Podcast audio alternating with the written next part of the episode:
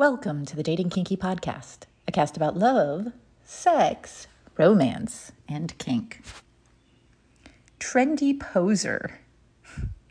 I can't remember the last time I thought of that, and yet it just popped into my head. There was this guy in our high school friend group that people affectionately called Trendy Poser. It was meant in fun, but looking back, I'm guessing it stung a bit. This guy was always trying the newest thing and really trying it, like immersing himself. Most fads didn't stick around. He was always on to the next thing. As an adult, looking back, I actually admire his passion and enthusiasm.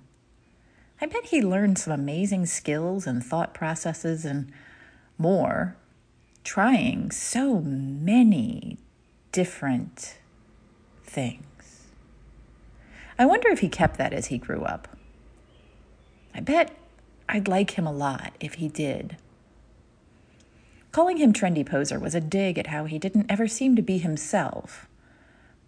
But it was like he was trying on different personalities and ways of being every week or month or whatever, searching for himself, maybe.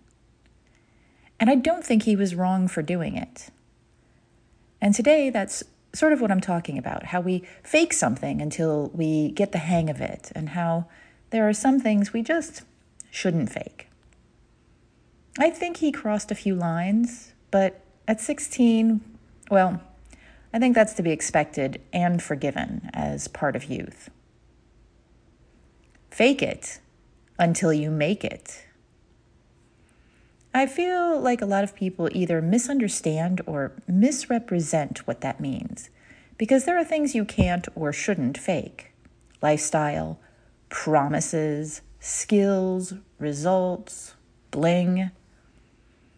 Some of these are crimes to fake in most places, others are just phony and possibly dangerous. Think bullwhips and the harm they can do in the wrong hands. And if you're exposed, it's a hassle to get over and through if you ever do. Your reputation may never recover.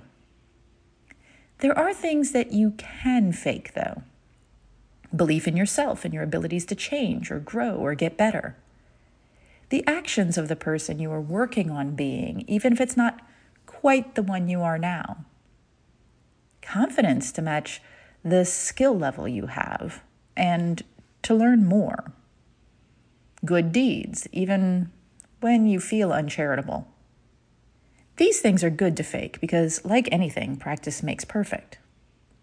I like to say, don't do the things, be the person who does the things. And when I say that, I'm saying that it's not about doing this thing and this thing and this thing and getting kink, for example. It's about being the kind of person who does those things that people want to kink with. I also say, though, do the things until you are the person who does the things. And by that, I mean that you have to sometimes practice being a person for a while before you really are that person. When you do those things, and this is key, you are changing even as you do them into someone who does those things because you just did. And your brain subconsciously recognizes that because you are showing in both thought and deed to yourself and others that you're working towards being the person to whom that comes naturally.